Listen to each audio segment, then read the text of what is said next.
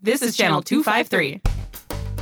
Interchangeable White Ladies Podcast is sponsored by Alaska Airlines. We fly Alaska! Book your next flight on alaskaair.com. One, two. Interchangeable White Ladies!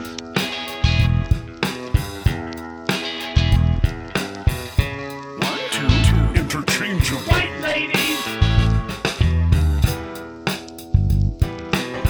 Interchangeable. Interchangeable White Ladies. Welcome to the Interchangeable White Ladies Podcast. I'm Hope. I'm Annie. Today, our essential question is something I'm really excited about discussing, and that is, why is it important to decolonize your bookshelf, and how do you do it? Our guest today is Kristen Sierra. She is from Tacoma, born and raised here, and she is a Lincoln teacher librarian, which is the coolest job title ever. And also, she's a TPS mom, so she has super awesome kids in the school district. I've met them. I can verify that they are super awesome. She's going to talk to us about books today. Welcome to the show. Thank you so much for inviting me. Yeah. I'm thrilled to be here. Awesome. We're so excited. We're really happy to have you. Yeah. Thank you. So let's start first with I thought was a very teacher librarian kinds of question. If you could describe yourself in 3 words, what would they be? Oh, my word. She didn't have any warning, by the way. Adjectives. Okay. I would say positive, curious, maybe hopeful. Oh, those are good words. I guess hopeful and positive are pretty similar. So positive, awesome. Why would you describe yourself as positive? I just try to always be optimistic about life in general and people's intentions, even though sometimes that can lead me the wrong way. But I just find that if I stay there mentally, I can get through life better. Yeah. And I'm just happier. So I guess just looking at the bright side of things and trying to give people the benefit of the doubt, just always choosing kindness. And choosing my words carefully, making sure that I'm speaking positively about others and about my own beliefs in a way. That's awesome. And then you said your second word was curious? Curious, yeah. Yeah, why do you describe yourself as curious? I'm always reading, trying to find out information about anything, everything. I'm shocked. You, a reader? Yes. And so I guess curious, I always want to ask questions to people about things. I'm always looking for good sources to back up different issues that I'm interested in to make sure that I'm giving correct information to others and to students who depend on me. So that's why I would say curious. And why are you so hopeful? I'd say hopeful because, again, that's how I choose to live my life and how to get through life. I think it's really difficult to face every day without some level of hope. And so I think I'm hopeful. I'm hopeful for the investments that myself and my colleagues are making in the lives of students. I'm hopeful for the future for my own children and investing in them every day. I think that sums it up. Yeah. I like that because I am hopeful that the Lincoln Library has always been an awesome gem in our building, but I'm hopeful about the future of our library because you're our librarian. I keep on bragging. Hey. All my kids are like, have you been to the library? I'm like, yeah, have you seen the beanbag chair? Did you see all this cool stuff? It's so great. And we've just been talking about how great the library is. So we're really happy to have you. Thank you. Yeah. I appreciate that. So can you tell us a little bit about how you became a teacher librarian? Why did you even go into education? Tell us about that. What's your story? I've always loved the library. I think it's a special place in any school. I mean, public libraries as well. It's a place that you can explore your interests, get answers to all those questions that you're curious about, connect with others. There are so many wonderful things about the library. I did start out as a teacher. I studied education in my bachelor's degree. Where'd you go? I went to Liberty University in Virginia. Awesome. I know. Wait, why the scrunched up face for the listener? She's got a scrunched up face right now. So it's a very conservative school. I received a scholarship there when I was 19. Free money.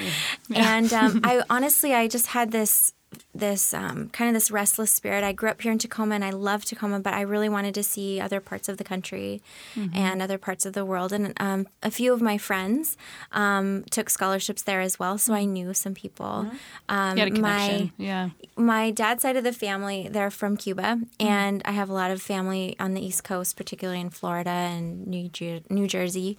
And I kind of wanted to get to know them better, too.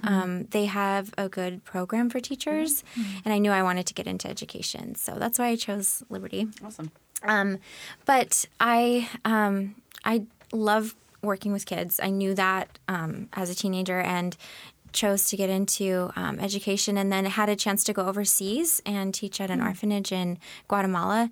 And then that's when I decided I wanted to major in English education. After I graduated, I went to Thailand with my new husband, and we... Wait, where'd you pick up the husband at? Along the brother. He was one of the interpreters on our trip to Guatemala. Romance. He was a student. He was a student also. But you were all okay. So also an international student. He's from Honduras, but he was on scholarship as well at Liberty, and we got to know each other over that trip.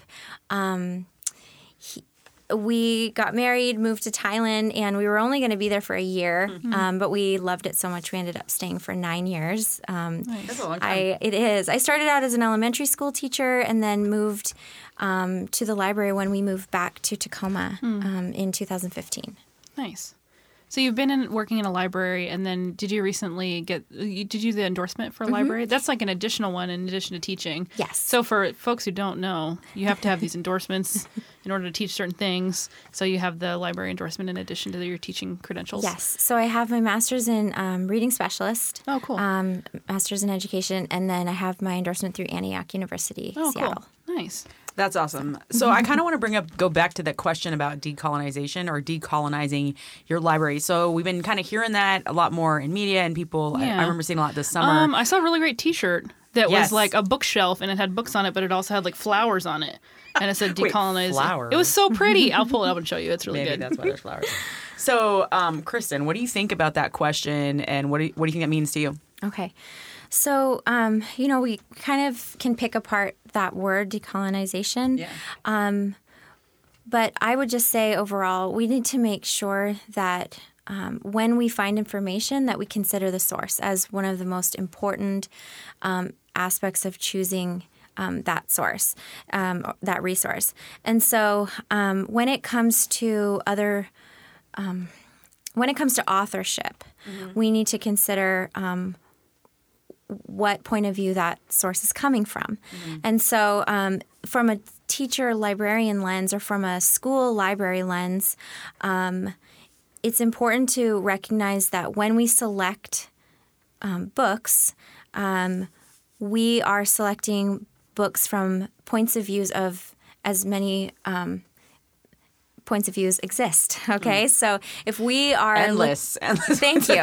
What I'm trying to say is, if we are selecting a book about Native American history, for example, we would want to make sure that it was written by a Native American individual. Shocking. Author. This is surprising for some people, I think.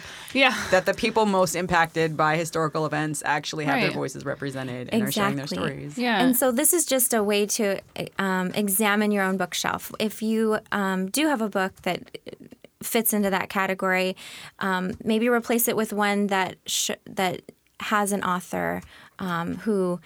I would venture to say knows what he's talking about more, right? So, like, if you have, like, The Help, which is written by a white author, maybe you should consider instead something about, like, domestic work, like Black women's domestic work from the perspective of a Black woman. Okay. Or diverse viewpoints means diverse. So The Help is an excellent book. You could keep that, but you could also add to it. Yeah. There you go. Right, by what you had suggested. Right, because I feel like, actually, I own that book. And I actually enjoyed reading it. But I did at the end, I was like, maybe there's more, right? Like, so it's like not necessarily replace it entirely, but augment your collection with different perspectives. Exactly. Nice. And, we talk about in education teaching empathy. And, along that same lines, but shifting over to maybe more fiction. I think from the school library lens and the public library lens, making sure that the books that you promote and the books that you purchase and invest in are from diverse viewpoints and represent the students that you teach, so that students can not only see themselves, but also experience the point of views of others who are different from them. Yeah. So how do you find that, how do you see this work in action, I guess? So how have you seen it in our public libraries, in the city? How have you seen it in, you came from a middle school background, and elementary, and now you're at high school. So what are you seeing? What does this look like on the ground? Yes. So thank you for asking, Hope. I was hoping you would ask me that. Hoping.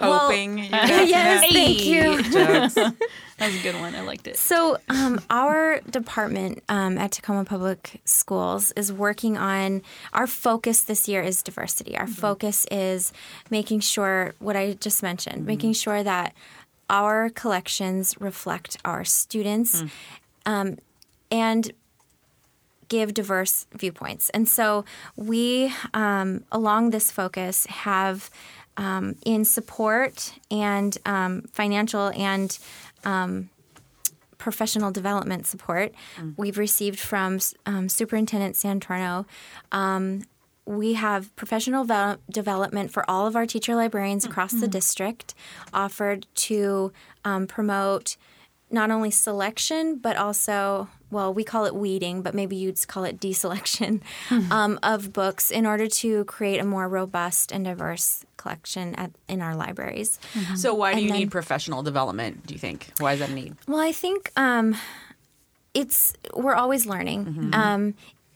And sometimes it's difficult to be able to see beyond what you know and especially if your degree is maybe decades old.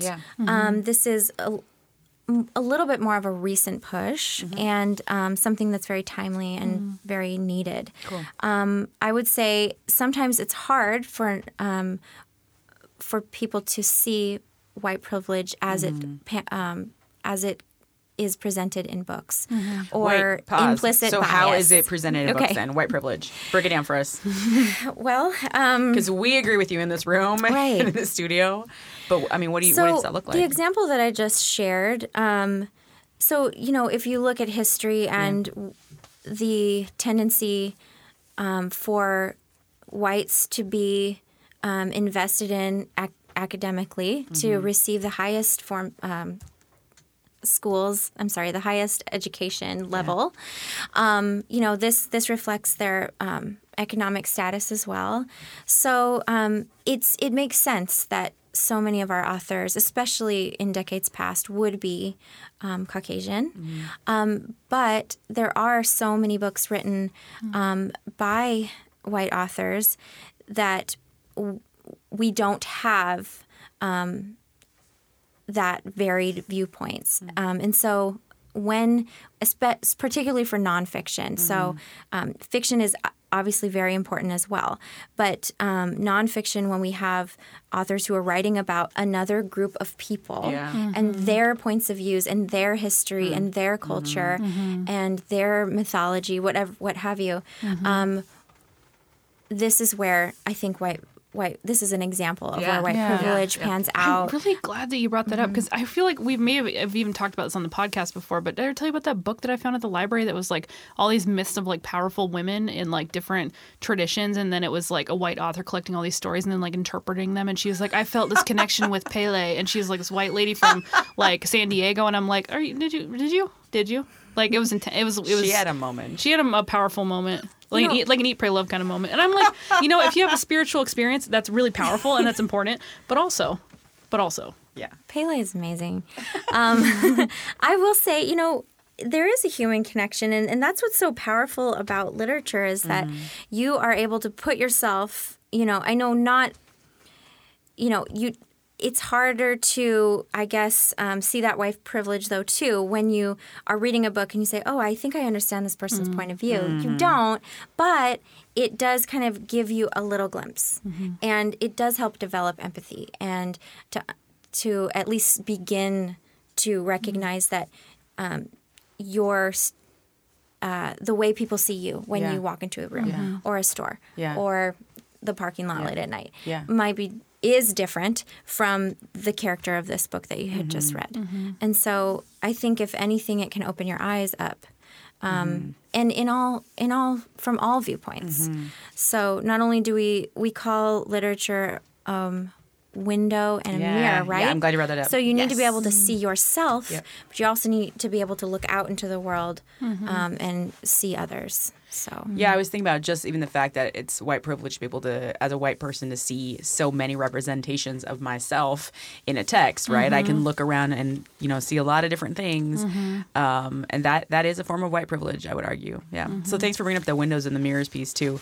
I've done a little writing on that. I know some other folks, we've talked a little bit about that. That's cool. On the show. So you said actually also reading diverse books teaches us. You had a second thing that you mentioned. So you said white privilege, and then what was the other thing? So there's implicit bias. Oh, yeah. Talk about that more, will you? Okay. Please.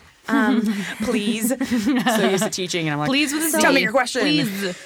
So, I mean, I guess that, again, going back to that example, we don't always recognize our bias. Yep. And so, Hope, can you explain the difference between implicit and explicit? As well, English teacher? Outside versus inside, right? You. So explicit is like overt. I always think of explicit lyrics, right? Yeah, you know, like swear words. It's very obvious how they're feeling. Yeah, right. Implicit are those things that are often like just ingrained in us. And I teach culture is the theme for sophomores. And so we're talking a lot, it's right what we're doing right now, actually, the first few weeks of school, really getting into like, well, what are the things that make up our beliefs and our behaviors, which is what how we define culture. And so all those implicit things. And it's really interesting and hard for kids, too, I think, to realize all those implicit elements. I do this, like, metaphor or analogy of an iceberg, you know, so what can you see versus what can't you see? I was just going to say, it's like an iceberg. It is like an iceberg. And then I have the kids talk about, like, their own version of that to kind of help make their own sense and understanding. And so, yeah, I mean, that's kind of like a good recap of that. Right. So, yeah, I guess I just wanted to I didn't have like a one that stood out in my mind, but I love that picture. So, yeah, you know, if someone asked you, are you biased? You probably would say, no way. Right. No. No, I am not. You have to be able to try to recognize those things. And that's why we need that extra training. Mm-hmm. That's good, yeah. And I think teachers would, you know, benefit from it as well. We just can't always identify it on our own. Yeah, we were just actually talking about that today with my junior class. We were talking about cultural biases and are biases even a problem, right? Mm-hmm. So when it starts to lead you to discriminate against somebody else, to engaging in some kind of ism rather than just saying, you know what, I admit openly I am biased against country music. And when Cheryl or Emily says, here, listen to this song, automatically I'm like, no, I don't like that song. Right. But I have to like step past that. That's different than in me saying they're trash and so is their music. Yeah. Yeah. I also think about, I mean, if you've traveled, you can see very easily that people believe that where they're from or for their country or their neighborhood or their area of the world is the best, right? Because we're self-centered. We're naturally self-centered. Yep. Yeah. And we think that. But literature specifically, and other forms of storytelling, film, for example, can really open up our eyes to the fact that there are other ways of life and they're not necessarily, you're not necessarily better, or the way you were raised, where you were raised aren't necessarily better. Yeah. There's just different, right? Diverse. So you've kind of taken this on, I mean, as part of the district initiative, but also it kind of fits with who you are, right? And what you care about. I'd say so. Yeah. Yes. So can you talk a bit more about, like, I know you've gotten heavily involved in Project Lit, and, like, what does this look like for Tacoma Public Schools, teenagers, and specifically at Lincoln?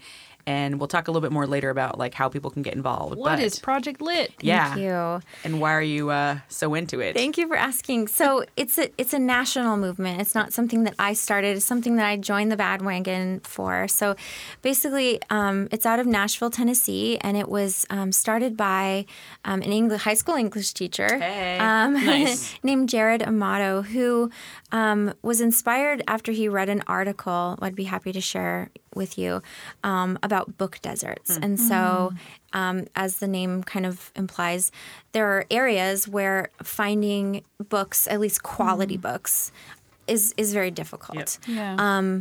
Or there's obstacles to the storehouses for the books. Let's say you have a fine at the public library, so you avoid it. And Or your school library has older books. They haven't been funded in years. Mm-hmm. And there's just nothing in there that interests you, mm-hmm. or nothing where you see yourself, or where the language is natural, mm-hmm. and mm-hmm. something that kind of speaks to you, mm-hmm. if you will. Yeah.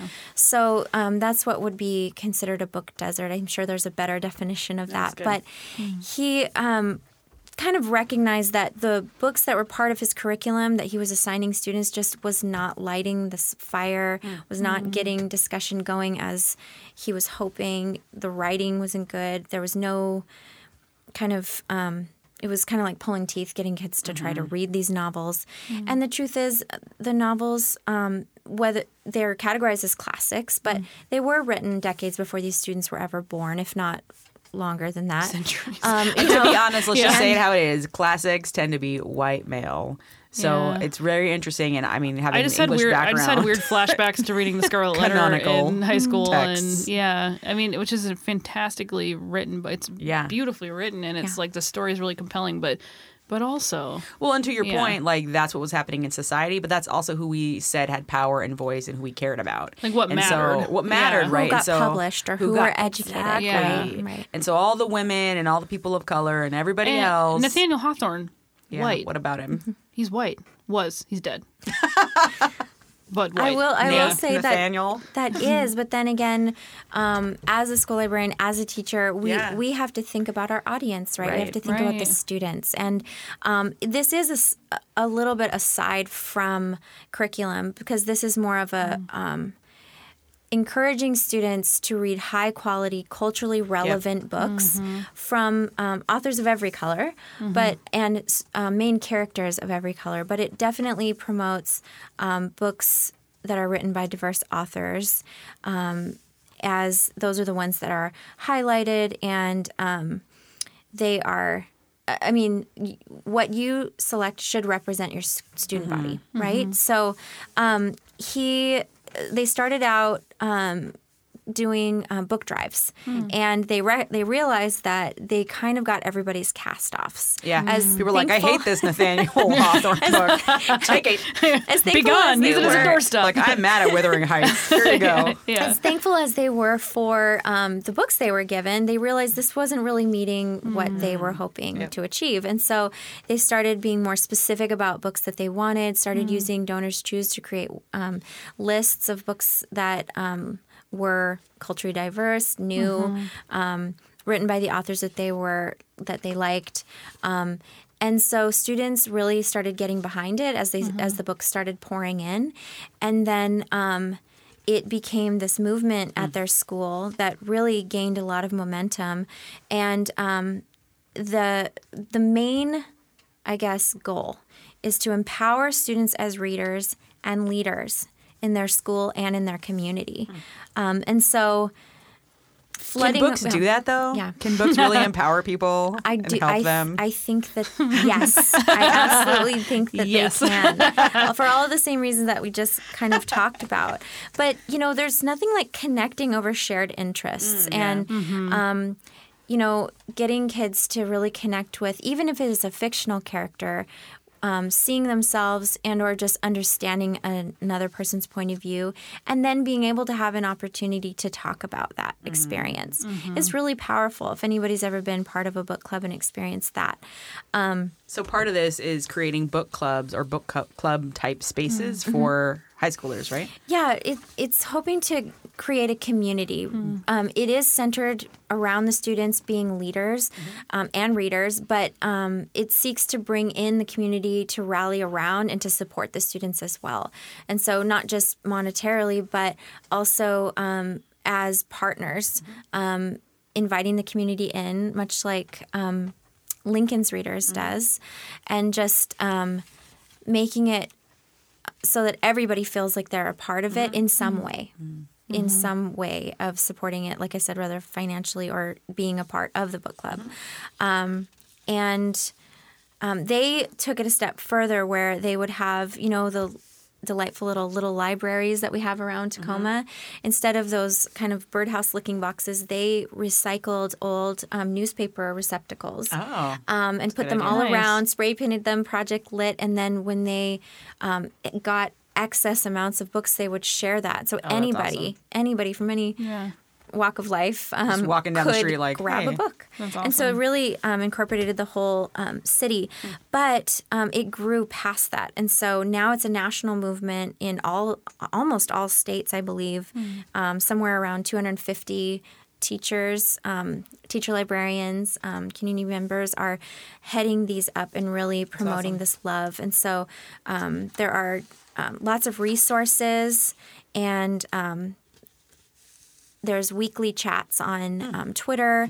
The idea is to put the students as leaders so that they're the ones spreading the word to their friends. They're the ones spreading the word to family and friends and community members to gather support.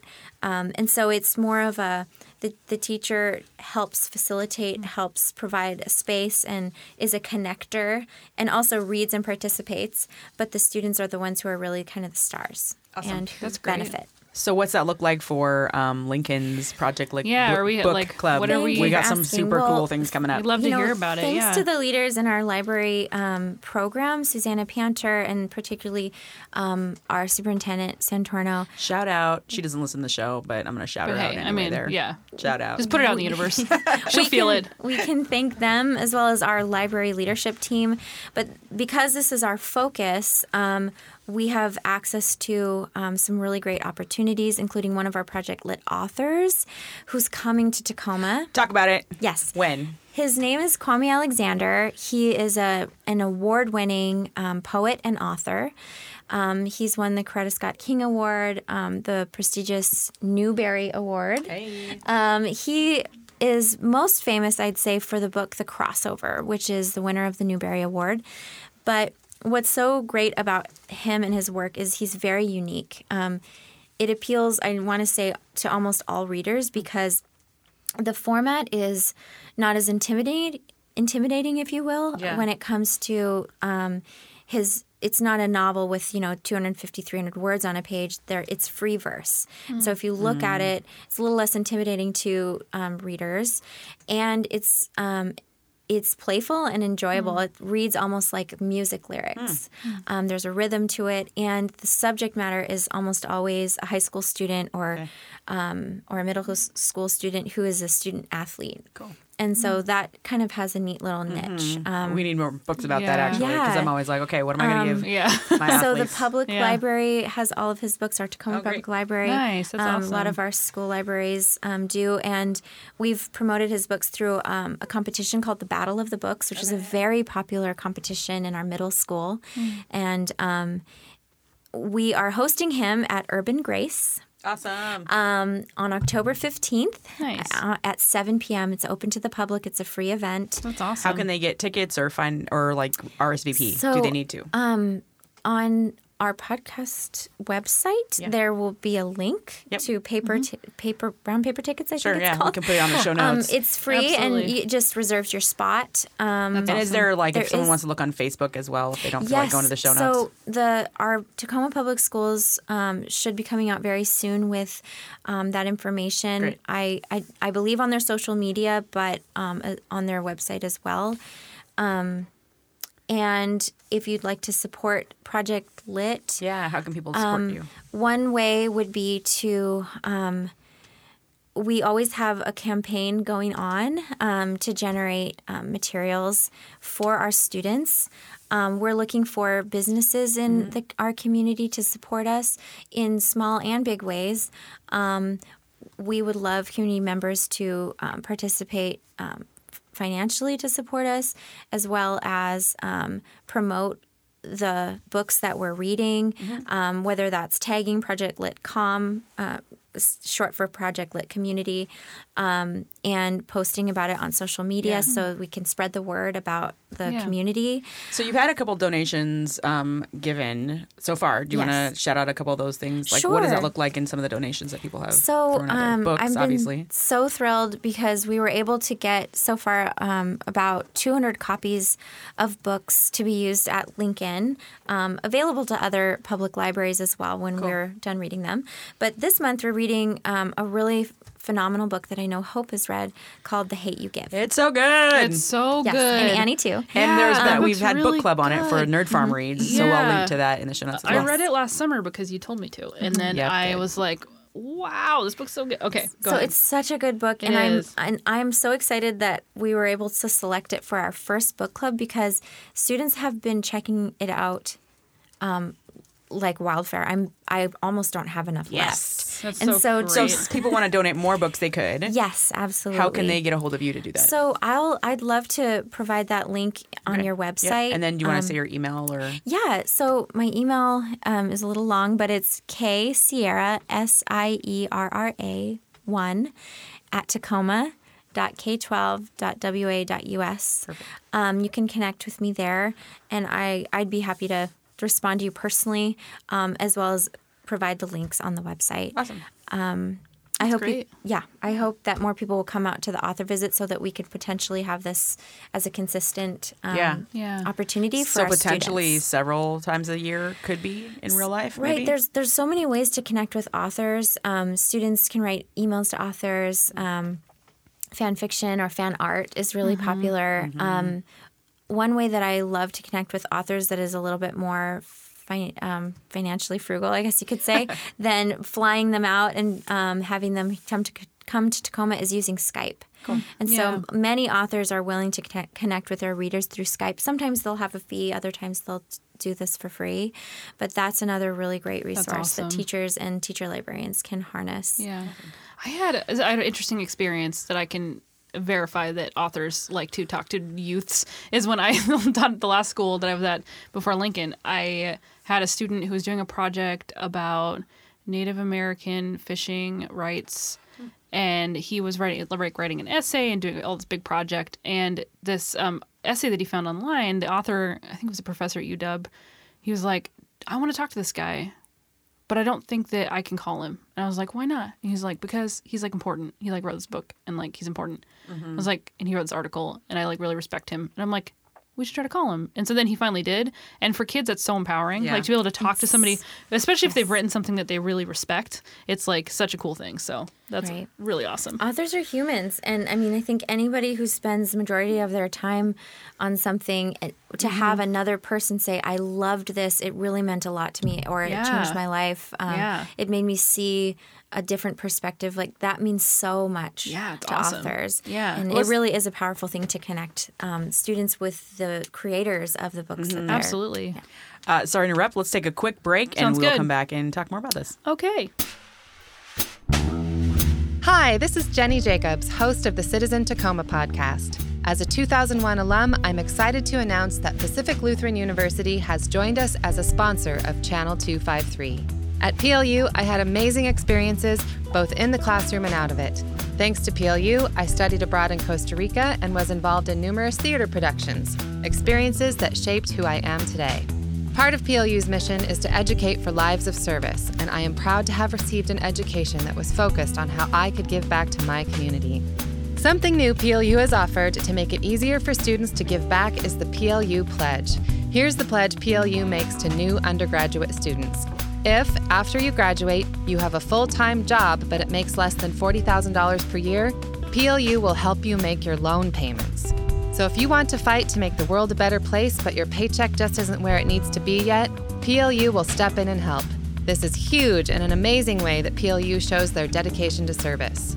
If you're starting the college search for yourself or a high school student, learn more at plu.edu/PLU Pledge, because student debt shouldn't stand in the way of changing the world. And we're back. So you mentioned being able to get authors to come and visit and talk with kids via Skype. I actually was wondering if you'd be willing to tell us about that one time when you pestered Jason Reynolds to talk with your students, because I absolutely love that story. I would love to, because I love that story too, and I will tell it to anybody who asks. But so what happened? Okay. So I mentioned the Battle of the Books competition. The students were so excited to meet we Skyped with an author named Steve Shankin. I should probably start that way. He was our first author that we Skyped with. He writes primarily nonfiction, and he wrote this really great book called Jim Carlisle and the I'm sorry, excuse me, Jim Thorpe and the Carlisle Indians, about the history of football. And it's kind of, it was a really popular book. And after that experience, I thought, why don't I connect my students with all of the authors of the books that, in this competition, especially the ones they're most excited about? And so Jason Reynolds' book, Ghost, was one of our most popular books in the competition. And him being such a, like you mentioned, such a famous star, I thought, oh, I'm never going to hear back. You'll never get back, yeah, I mean, he's no so way. Busy. He's on he's fancy. He's on morning shows. He's being interviewed by the New York Times. Like, there's no way. But I emailed all of the authors and or connected with them on Twitter, which is a great way to connect with famous people. Sometimes they reply. So they do, so, you're like, at Jason Reynolds. Exactly. Hey, we want to meet you. At and then Beyonce, tag him. Maybe you can hang out with me after the show. No, okay, anyway. You should do that. Side note. You will be there. So I emailed all of them. I heard back from every single one of them, either directly from the author or from their assistant. I'm sure they got so many emails, so a lot of them have to hire assistants. So I heard back from his assistant, Candace, and she said that he would love to meet us, and she told me the fee. And at the time, I wasn't using Donors Choose, and I had a very limited school budget for books, and I just couldn't justify. Which basically means nothing, because we have a lot of budget. We are drastically underfunded, and we can circle back to that in a minute. But basically, long story short, we tried to raise money, the students and I, by selling popcorn for 50 cents a bag, and we raised some money, but I thought it would be nice to send him updates, and so I sent emails and I posted on Twitter. I really like this story. Some pictures of the middle schoolers. But it's such a pull on your heartstrings. Look at these middle schoolers with their popcorn. And the sign said, "We want to help us meet Jason Reynolds." And he wrote back the next day and said he would do it for free. It worked. And it was so great. And so that was October, and his schedule wasn't open until May. Yeah. So that tells you how busy he was. But that was fine, and I took him up on the date that he suggested, and we invited any kid who wanted to come. We packed out the cafeteria. The kids got to ask him their own questions. That's great. And he was just phenomenal. He told us about his brand new book, which just won the National Book Award, called The Long Way Down. Yeah, that's great. So, I love that story. Yeah. So we have a couple of ridiculous questions to ask you, but before we do, I just want to reemphasize, if you're listening and you're kind of like, okay, what can I do? So we have a lot of amazing people who are in our audience here who listen to the show. Yeah. So one, obviously, thanks for listening to the show. But two, I mean, what can people here in Tacoma, or we have some listeners who don't live in Tacoma, what can they do to help contribute to the work that you're doing to help bring more diverse authors, more authors of color, whatever we want to say that's part of helping our students see themselves in the literature? Okay. What are some concrete things they can do? So several things come to mind. I'll mention maybe about three of them. Okay. So I would say connect with your local librarian. If you have kids in school, visit, ask them specifically what their needs might be. They might have an Amazon wish list. They might have a wish list on Follett, which is what we typically order, a company we typically order from. Just connect with them. I think any librarian would be thrilled to hear from a parent or community member who wants to support them. Librarians work tirelessly to connect, support teachers, connect with their community, connect with parents and students. And so the list of needs are great. And because this is a push specifically in Tacoma, I'm sure that a lot of those needs would coincide with promoting diversity.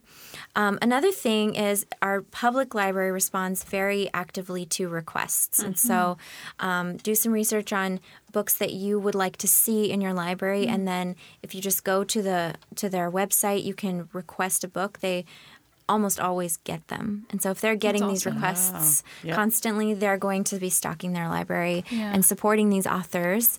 And then that in turn will promote them. Students will be reading them more, and the demand will get higher. Great idea. That's great. So, and the more you are a patron at your public library, or the more that you promote reading, the love of reading, talk mm-hmm. about books. Not if you're a teacher, mm-hmm. Tell your students what you're reading, why you like it or don't mm-hmm. like it. Oftentimes we hear kids say, I don't like to read. I'm mm-hmm. not yeah. a reader. So there are ways to help those kids. And I think just like with anything, talking about it, mm-hmm. talking about their interests. What kind of movies do you like? Because mm-hmm. yeah. typically kids love movies. Yeah. And if they like scary movies, there are scary books. There are horror. Yeah. There's mystery. Yeah. There's suspense. Right. If they like comedies, there are humorous books. I had a student today who was reading a graphic novel. I think it's his choice book for English class. And he said, I really like graphic novels, but I don't like this one. And so we were talking about like what he might like to read. And I realized that like how important that is just to like engage with students about what they're reading. Because I mean, I even did that like just, I don't know, just if I see a book on their desk, just asking them about it. Mm-hmm. And so by doing that, like teachers are modeling good reading habits and those kind of like thoughtfulness about books. Mm-hmm. Right. So that's such good advice. One other thing, and what we said a lot in recent weeks, is communicate with mm-hmm. your school board, communicate with your superintendent, come to school board meetings and talk about your support for libraries, your support for librarians. Your voice will be heard on those platforms. Mm-hmm. And it sounds like that's had an impact, because you were saying that through the kind of district support of the libraries, that you're getting new books in the libraries. Yes, we are underfunded, but there is, because this is a focus mm-hmm. that we believed, and that our superintendent believed is a direction that mm-hmm. our district wanted to go. And because we were able to provide data that less than 2% of our fiction characters have, that our fiction collections mm-hmm. across the district have main characters in them that are non-white. 2%? What? Are you serious? 2% based on data. Okay, I've been so waiting for you to shame bell all class period. Ring it. All episodes. All class period. Shame. For shame. 2%. That's horrible. I'm shocked because I'm not shocked, but I'm also like, what the heck, shocked.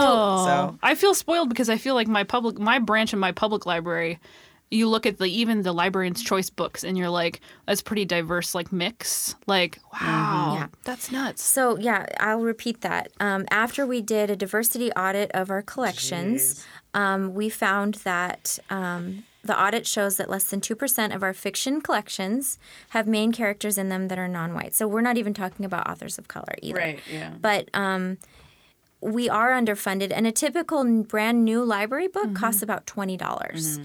And so supporting our book fairs, we're going to have a fundraiser with Milgard to put more diverse books into our collection. When is that fundraiser? That's awesome. So that's coming up, and another link that I'd be able to provide for you with information. Please go to the show notes. Please click on those links. Yeah. Please share with your friends and contribute in any way it matters. A small way, a big way. Yeah, absolutely. It's really, really helpful. And that's great. Come to the Kwame Alexander event. Yep. Mm-hmm. What day is that, Annie? I heard that it's October 15th and that you can go on brown paper tickets, and the tickets are free. You just have to reserve a spot. Did I get it right? Okay. That's right. Go with your friends beforehand. Go with your friends afterhand. Awesome. Afterhand. I like that's new. Afterhand. Yep. You'll be able to buy the author's new book. You'll be able to meet him, get his get him to sign your book. And I have been to a book talk at Urban Grace before, and that venue is really cool. Like, it's a great place mm-hmm. for book talks because the acoustics are good, and everybody there is friendly, so you should go. It's not scary. Okay, mm-hmm. For a couple of the less serious questions, thinking back in your repertoire of books, what is one of the worst books you've ever read? Me? Yeah. Oh my goodness. There's so many, but like one that you had to put down because you were like, mm-mm. So I know this is considered a classic, and I might get some booze. I love it. But I could not even get through Moby Dick. Oh my gosh, the worst. I'm gonna get like, Nate's gonna be so mad when I get home, or he listens to this episode. If he makes it to the end of this episode, why not? Oh, I just so much whales. I couldn't get into it. I like fiction. Yeah. And I respect. I respect the book, but I couldn't get into it. The language didn't speak to me. Yeah. I just kept trying, and I finally gave up. I was like, I've tried to read the book like 9 times. I've taken it on summer trips. I'm like, maybe if I read it on a beach in Mexico. Maybe, if I try it on an airplane. Maybe at a conference. Yeah. Maybe I'll read it somewhere I don't have Wi-Fi. Yeah. Like, it'll be fine. I even got the audio book, and I was like, I'm going on a long road trip. I'm going to finish this book. You couldn't even do the audio book. You're like, forget it. No way. Oh, yeah. Oh, man. How about you guys? You have to tell yours. You know what? I've actually never attempted Moby Dick. Now I feel like I should, just for the challenge. It's your Moby Dick is my joke. Like, hey-oh, hey, Jack's the white whale that I'm chasing. Right. It's a metaphor. Yeah. I don't know. That's a really hard one. Because I usually, if I really don't like something, I won't finish it. Mm-hmm. And so, like, if I pick something up and I'm like, maybe that book about the myths told from the perspective of a white lady vision quest, that was a little weird. I'm not sure. I really don't know. I read this awful book once that was given to me by a very nice lady. Mm-hmm. And the only reason I finished it is because she gave it to me and I was like, oh, I should, like talk to her about it. Yeah. But it was just like a combination of bad romance mixed with like really bad like sci-fi vampires or werewolves. But I actually liked that genre, but like it was a bad combination of them. Yeah. And I was like, this book is trash. And I was kind of hiding it I was reading on the airplane. Yeah. And I was kind of like hiding it because I was a little embarrassed because it had like one of those like trashy covers. I didn't even think about that because romance novels are like, they're very formulaic, so you kind of know like where the story's going to go before it goes there. You know what I'm saying? But like, they're like romance novels are like all by form kind of bad. Yeah. Well, I think that as teachers and parents are just having conversations with young people about books, I think that's really a good thing to admit. Just saying, it's okay. Like, you need to find the type of book or the book that's right for you. And if this doesn't fit, let's turn it back in or put it aside and give it away to somebody else. And let's find one that speaks to you. Yeah. And then let's find more like that so that you can keep on reading. Yeah. So, right. And fortunately, there's like algorithms that can also help you with that and systems and programs, which is accurate. Nice. Accurate. So thinking about that, I know you read constantly. What is one of the best books you've read in the last 2 months? Okay. I want to say a Project Lit book because I've read so many great ones lately. So there is one called Allegedly, and it's by Tiffany D. Jackson. That's a great title, Allegedly. Mm-hmm. Like it is fantastically dark and twisted, which isn't typically my cup of tea, but it was unputdownable. So kind of one of those unreliable narrator type things where you love her and you want her to be you want everything that she's saying to be true, but you're just not quite sure because something's not adding up. Yeah. And I love all the twists and turns. Sounds very suspenseful. It sounds like a better version of Catcher in the Rye. Unreliable narrators. That's awesome. Touche. So we have a segment of the show called Guilty Favesies. Guilty Favesies. Oh. Interchangeable. White ladies. So in this segment, basically you confess to loving something that you also know is horrific. So, for example, I'm going to go ahead and admit a lot of my confessions and guilty favesies have to be food related or cooking related. So one of my guilty favesies I've confessed before on the show was about expensive vinegars. And so what I'd like to confess today is fancy spices. I get real sucked into those like cute little shops. Like I can think of when I went to New Orleans multiple times and like there's a little shop and it's like, look at this weird steak mix that has juniper and hot dogs and whatever else in it or whatever. And I'm like, ooh, that's interesting. Hot dog. And I'm like, $9, and then I like leave, and then I come back, and then I leave, and then I come back, and then I taste it, and then I try to decide. So that's awesome. One of my guilty favorites. There used to be a place, isn't it? Ubiquitous Journey. They used to have spices over on 6th Ave. Oh. Doug, can you corroborate? A good thing. Ubiquitous Journey. That's what it's called. I don't know what to tell you. It's too much. They have bulk spices. Shame on that name. No, I'll go get their spices. You need to go check out. I think they're still there. Okay. I heard you too. What are your guilty favesies? Well, listen, I really like office supplies a lot, and my guilty favesy is like just spending too much money on office supplies, and like for myself, for my classroom, for my life. Like I have like pens in my cup holder in my car. Like I just can't. I cannot stop. And it's like nice office supplies like that are too much. I definitely have like an apple-shaped little file thing that's completely unnecessary because it's so small and miniature that I really can't hold very many like thumbtacks or whatever. Right. But it's a cute little apple shape. But it's so cute. And you know what? I realized something when I was at the store the other day. I saw a multi-pack of Sharpies and it was like $31 and I was at Target and I was like, I thought about it. I didn't buy it because I was like, $30. Sharpies are like candy for teachers. Seriously. They're so great, and kids are like, can I borrow one to write my name in my comp notebook? I'm like, yeah, you can write it right here in front of me and then give me my pen back. Right. Absolutely. They will disappear. So fast.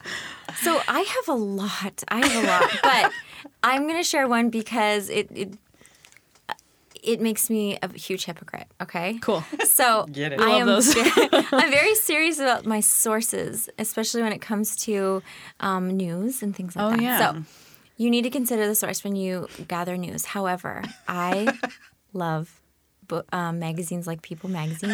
Nice. And other types of magazines that talk about the lives of celebrities. And I know it's terrible because it's all junk and a lot of it isn't true. A lot of it is not a primary resource. It's not like an interview. Like, I mean, People magazine might not be like a great example, but you know. It's like that gossip mags. Okay, like I typically don't spend my money on them, but I will check them out from the library. I will spend steal them from your doctor's office. Just you. Oh, yes. I will spend. That's a good idea. Yeah. I never thought of that. Nail salon. I will spend time looking at all the pictures, reading all the articles, and talking about it later. Yeah. And I mean, I'm not as bad now, but I used to be kind of the go-to person for info. What's going on with Brandon Angelina? Or what did you read about that? And so that is kind of a guilty pleasure for me. I'm so excited now. There's someone that has some kind of that's so great. All right, final segment.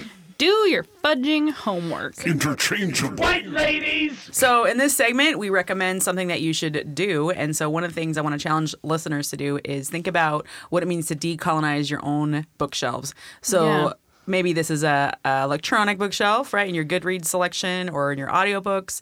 Or maybe it's a physical bookshelf that you have in your house or that you aspire to having. Look at it. Who are the people on your bookshelf? Do they all look the same? Do they all represent the same kinds of story? Or are they writing about a story that's not really their own story? And so challenge yourself to kind of look through that, weed through that, find some other authors, go back to our show notes, get some ideas from that. I'm also going to link to an article I found on how to build a personal library that is, quote unquote, decolonized and just reflects more of what the world looks like. Yeah.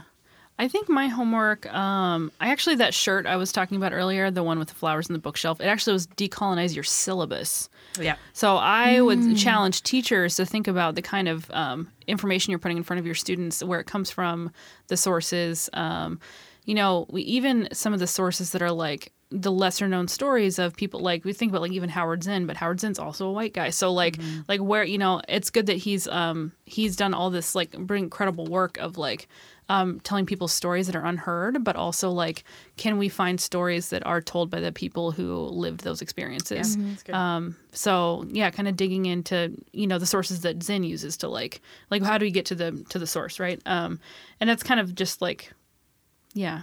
I also feel like go to your library, because public library or support your school library. This come up several times in this episode, but I feel like it's really important. Like I go to the public library every Sunday, and like it's like I love it. It's like it's my place, you know. But I mean, if you don't, just make it a habit. Just put it on your calendar, because if you're not going, you don't know what's available, and you know it's a great resource for you, but also for the community. And if you support it, even in King County, like you can buy like the Friends of the Library books, and all of the proceeds go to your support your library. So.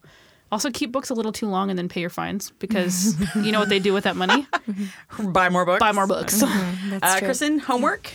So can homework be something that you already have to do? Yeah, sure.